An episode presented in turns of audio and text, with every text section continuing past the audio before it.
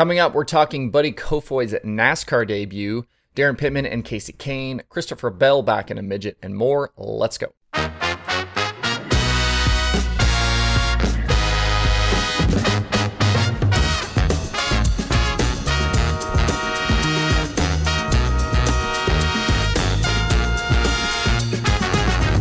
Today is Tuesday, March 22nd, 2022. Welcome into Dirt Tracker Daily. I'm Justin Fiedler.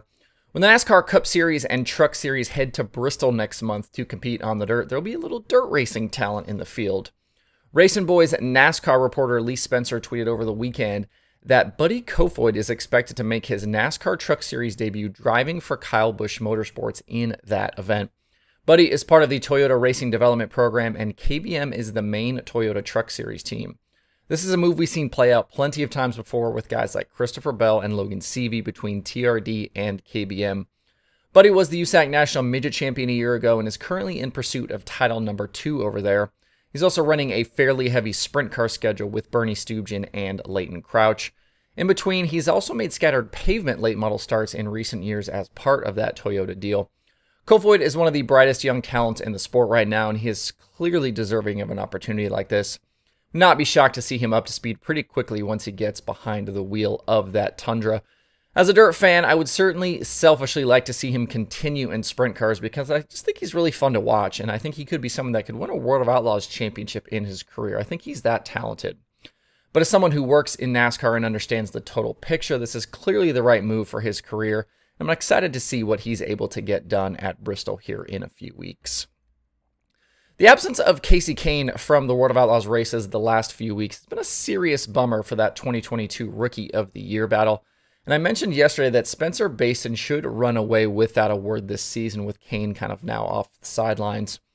We haven't seen Kahne since Friday night of Cotton Bowl Speedway, as he is still dealing with the effects from that big crash at Volusia during Dirt Car Nationals. Going forward, I'm not sure I'd expect to see that number 9 car back anytime soon. Last week, when I sat in and co hosted Winged Nation for MRN with Ashley Stremme, we had a chance to talk to Daryn Pittman, and he addressed the situation at Cotton Bowl Speedway that weekend when he ended up filling in for Kahne.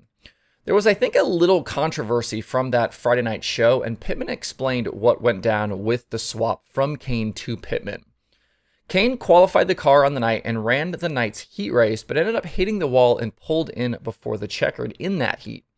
Pittman was on the property hanging out and promoting his business Ultra Shield race products, and after the heat, the team asked Pittman to fill in for the rest of the night. He squeezed into Kahne's gear and went out to run the B main. According to Pittman, the team had let the Outlaw officials know the situation, but apparently word didn't travel to the tower. Pittman thought he was starting at the rear of the B because of the driver swap, but officials moved him forward, I think thinking he was still Kahne, uh, and he eventually finished third in that race, which have, you know, would have transferred him into the night's feature. But afterwards, the team wasn't allowed to run the feature when the tower officials realized it was Pittman in the car and not Kahne. In the end, very clearly a communication issue and a misunderstanding between the team and officials, and not some conspiracy to hide the fact that Pittman was driving, which I think is what some people thought was the case. Pittman ran the entire Saturday night show the next night for the team, and we haven't seen the nine car since then. I'd encourage you to go check out that Pittman interview. It's available on the Winged Nation YouTube channel, and I'll link to it in the description below this video.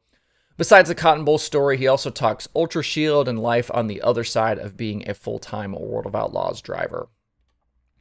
I got called out in the YouTube comments yesterday for not mentioning the short track Super Series finish from Sunday at Port Royal, so here you go, Daniel. Stewart Friesen looked to be the fastest car on Sunday, but he bowed out of the race 15 laps in with a mechanical issue. The race then turned uh, into a two way battle between Mike Gular and Ryan Godown, with the two each leading laps at various points. On the white flag lap, Godown pounded the cushion in turns one and two and was able to clear Gular down the backstretch on the high side. He then blocked low into three and four and beat Gular back to the line for the $5,000 victory. Gular had to settle for second. Mike Maresca was third, Matt Williamson fourth, and Matt Sheppard completed the top five. Godown is really on a roll right now with the short track super series. He captured that $25,000 win at Cherokee just a few weeks ago as well. He currently leads both the Elite Series and South Region point standings. Up next for the series is April 2nd at the Orange County Fair Speedway, with that event being both an Elite Series race and the North Region opener. The 2022POWRi National Midget schedule kicks off this week with the Turnpike Challenge between Port City and I 44 Riverside Thursday, Friday, and Saturday. With the NASCAR Cup Series not running far away down in Texas, the series announced that Christopher Bell will be in action for the three nights in a midget. No details were provided beyond that, and I haven't seen anything from Bell himself, but I'm going to assume he'll be there in a Keith Kunz car. We're still a few weeks away from USAC being back in action, and KKM usually brings a few cars to the POWRi events. Bryant Wiedeman was the POWRi champion a year ago, driving for Keith and Pete Willoughby. The Turnpike Challenge starts uh, Thursday at Shane Stewart's Port City Raceway, then moves to I 44 Riverside for Friday and Saturday. The events also feature POWRi Micros. For more event info, check out powri.com. That's P O W R I.com. If you're interested in some dirt racing tonight and through the rest of the week, the Bristol Dirt Nationals start today in Tennessee. This is year two of the Dirt on Bristol, and besides these couple of weeks of the XR events, we'll also get the Outlaws back on Bristol uh, on the dirt again in the aforementioned NASCAR weekend.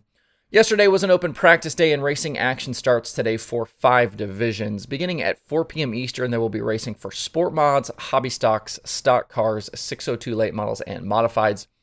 We'll get similar programs Wednesday and Thursday, and then Friday they add the super late models to the mix. Those guys are racing for that big money. Tickets and pit passes are available all week if you'd like to attend. If you want to watch online, you'll need a subscription to the XR Plus streaming service. That is $39.99 a month. You can find all the info you need for the Bristol Dirt Nationals at racexr.com. And speaking of streaming, there are three items on today's streaming schedule. As I just said, XR Plus has the first day of racing from the Bristol Dirt Nationals, including those five divisions of racing.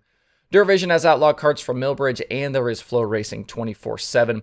To see the full daily streaming schedule with links to watch, visit dirttracker.com slash watch tonight.